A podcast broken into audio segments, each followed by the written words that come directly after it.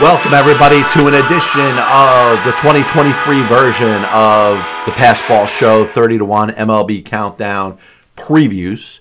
Um, if you're not so familiar with how this works, I've been doing this for the past 12 years. I play around with the over unders that are put out there from Las Vegas uh, prior to the beginning of a given season. And then I say, hey, where do I think they're right? Where do I think they're wrong? Where do I have a little more belief or less belief in when it comes to the experts and the gamblers? and then I compile a winning total for each of the 30 MLB teams, and then I total them up who has the most, who has the least, and then I rank them from 30 to 1, 30 being the team with the least amount of wins, and 1 with the team with the most amount of wins. The team I'm talking about today is a team that was in the World Series last year, and that's the Philadelphia Phillies, a team that has been in the World Series in the years of 1915, 1950, 30 years later, in 1980, they won the World Series. They were back in in 1983, losing to the Orioles. In 1993, they lost to the Blue Jays. They won the World Series in 2008, lost the World Series in 2009 to the Yankees, and of course, most, most recently in 2022, dropped the tough series to the World Series champion Houston Astros. This is a team that's been its inception is, was the year of 1883 when they were known as the Philadelphia Quakers. They've been known as the Phillies since 1890 and actually went from the years of 1883 to 1980 of 100, uh, I'm sorry, 97 years before finally winning their first World Series championship in 1980. That, to me, I think they, they stole the offseason by signing Trea Turner. I think there are few players out there in regards to free agency or that could have been traded for this past offseason that are more dynamic and more set to take off this year with the change of the stolen base rules with pitchers holding runners on first base. You can only make two throws over. Trea Turner's going to have a field day. I could see him stealing 60 bases easy this year. We'll see how it ends up working out. If you're a fantasy baseball fan, you know you, you may not be as intrigued to want to take Trea Turner as your first pick in the first round. Uh, I'd lean towards it. Now, what I have down on the Phillies is that their best overall player, Bryce Harper, isn't going to be able to play probably till around midseason, and that's hopeful. You know, he had Tommy John surgery. Um, not only is Harper their best player, but he is the most inspirational player. He is, as Reggie Jackson used to say, the straw that stirs the drink in Philadelphia. That team isn't anything without him in spite of all the other talent that they have. JT Realmuto, Kyle Schwarber, Rhys Hoskins, Alec Bohm, Nick Castellanos. They have one of the more dynamic offenses in baseball. You add Turner to the mix. Listen, they're only going to go as far as Bryce Harper takes them.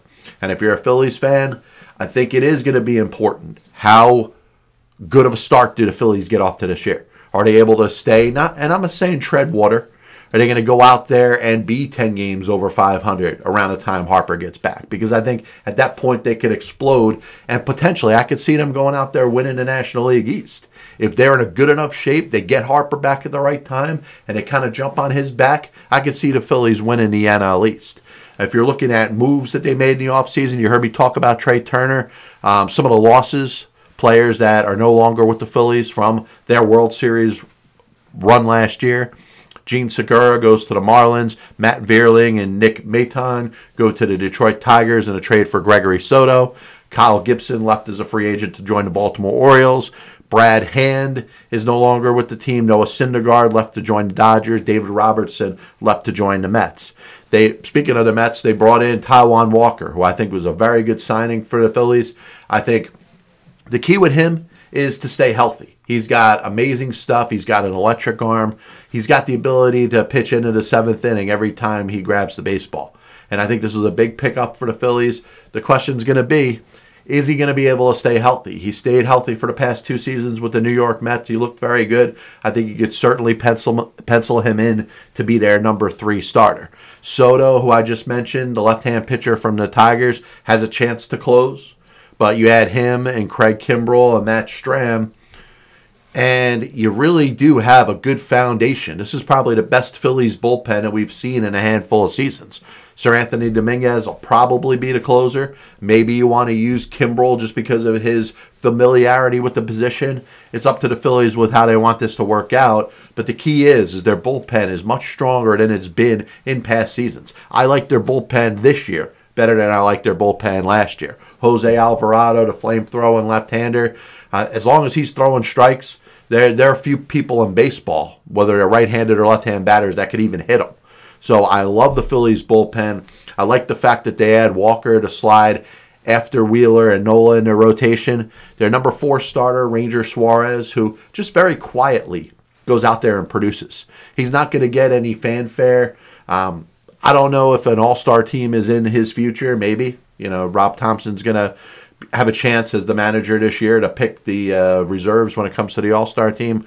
But you know, when they're filling out their rotation, you're probably going to go to guys like Bailey Falter or Cristopher Sanchez. If I'm the Phillies, I'm judging exactly how ready Andrew Painter is because I don't think there's a more dynamic arm in that organization. And I think you're talking about a pitcher that once he gets settled in pitching major league ball, you're probably not taking him out of the rotation. I think he's he's got the most upside of any Philly prospect since Aaron Nola. And I think his ceiling is higher than what we've seen on Aaron Nola. So if you see Andrew Painter producing for the Phillies at the major league level this year, next year, just you know, if you weren't familiar with him and I was the first one to kind of introduce you to him, you know, just just know that I got that type of belief in him. You know, you look at the Phillies offense, there's going to be two lineups. The one the lineup with Harper and the lineup without Harper. Unfortunately, the lineup without Harper is going to have to be good enough It's going to have to be able to compete with the likes of the Braves and the Mets and the NL East. And I mean, listen, you could hope when Harper gets back, all of a sudden they catch fire.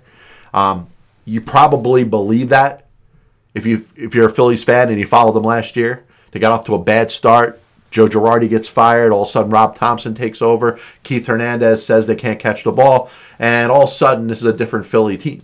Can they play at that pace like they did in the second half of last season, obviously carrying it over into the postseason, beating the Cardinals and the Padres and the Braves to get to the World Series. They, they absolutely can, but I don't know if they could rely on having to come from behind. You know, be seven to ten games under 500 at any point this season, and all of a sudden click it on.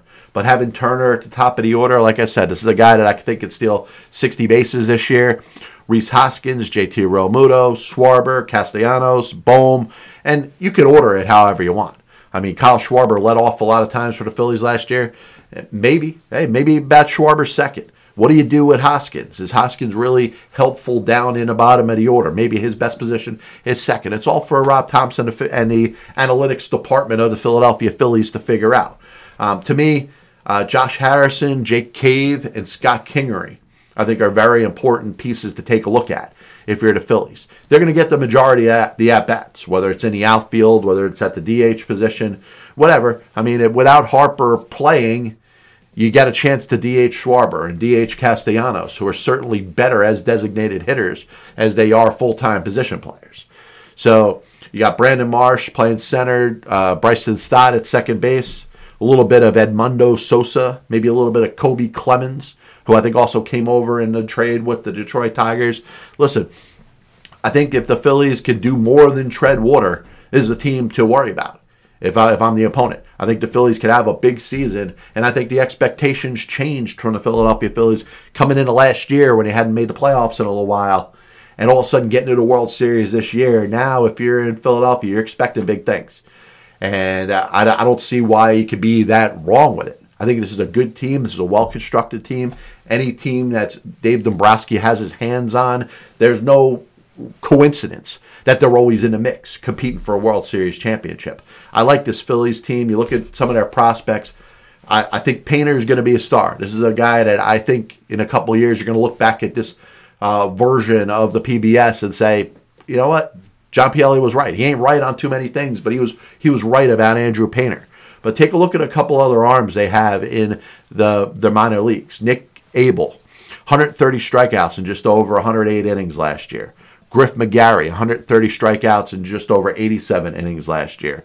And Johan Rojas, a center fielder that may be another year away. I don't know if he's coming up to the majors this year, but is going to be worth consideration. He stole 62 bases in the minor leagues last year. That was the minor leagues that started the rule with the pickoffs and uh, limiting what the pitchers were able to do. Uh, I think this guy come up to the major leagues and do the same thing. So I think there is some promise on the farm when it comes to the Philadelphia Phillies. Um, total outlook, what do I expect this year? I can see them winning 91 games. 91 to 71, finishing second place in the National League East, getting back to the playoffs. And listen, if they're catching fire at the right time, if Harper is 100% at that point, I can see the Phillies going pretty deep into the playoffs. Once again, this is the 31 MLB Countdown Previews 2023 version. I'm John Pielli. Uh, if you're interested in any of my content, you can check me out on Spotify, Apple Music, Amazon Music, and of course on YouTube. God bless you. And as always, I'll see you on the other side.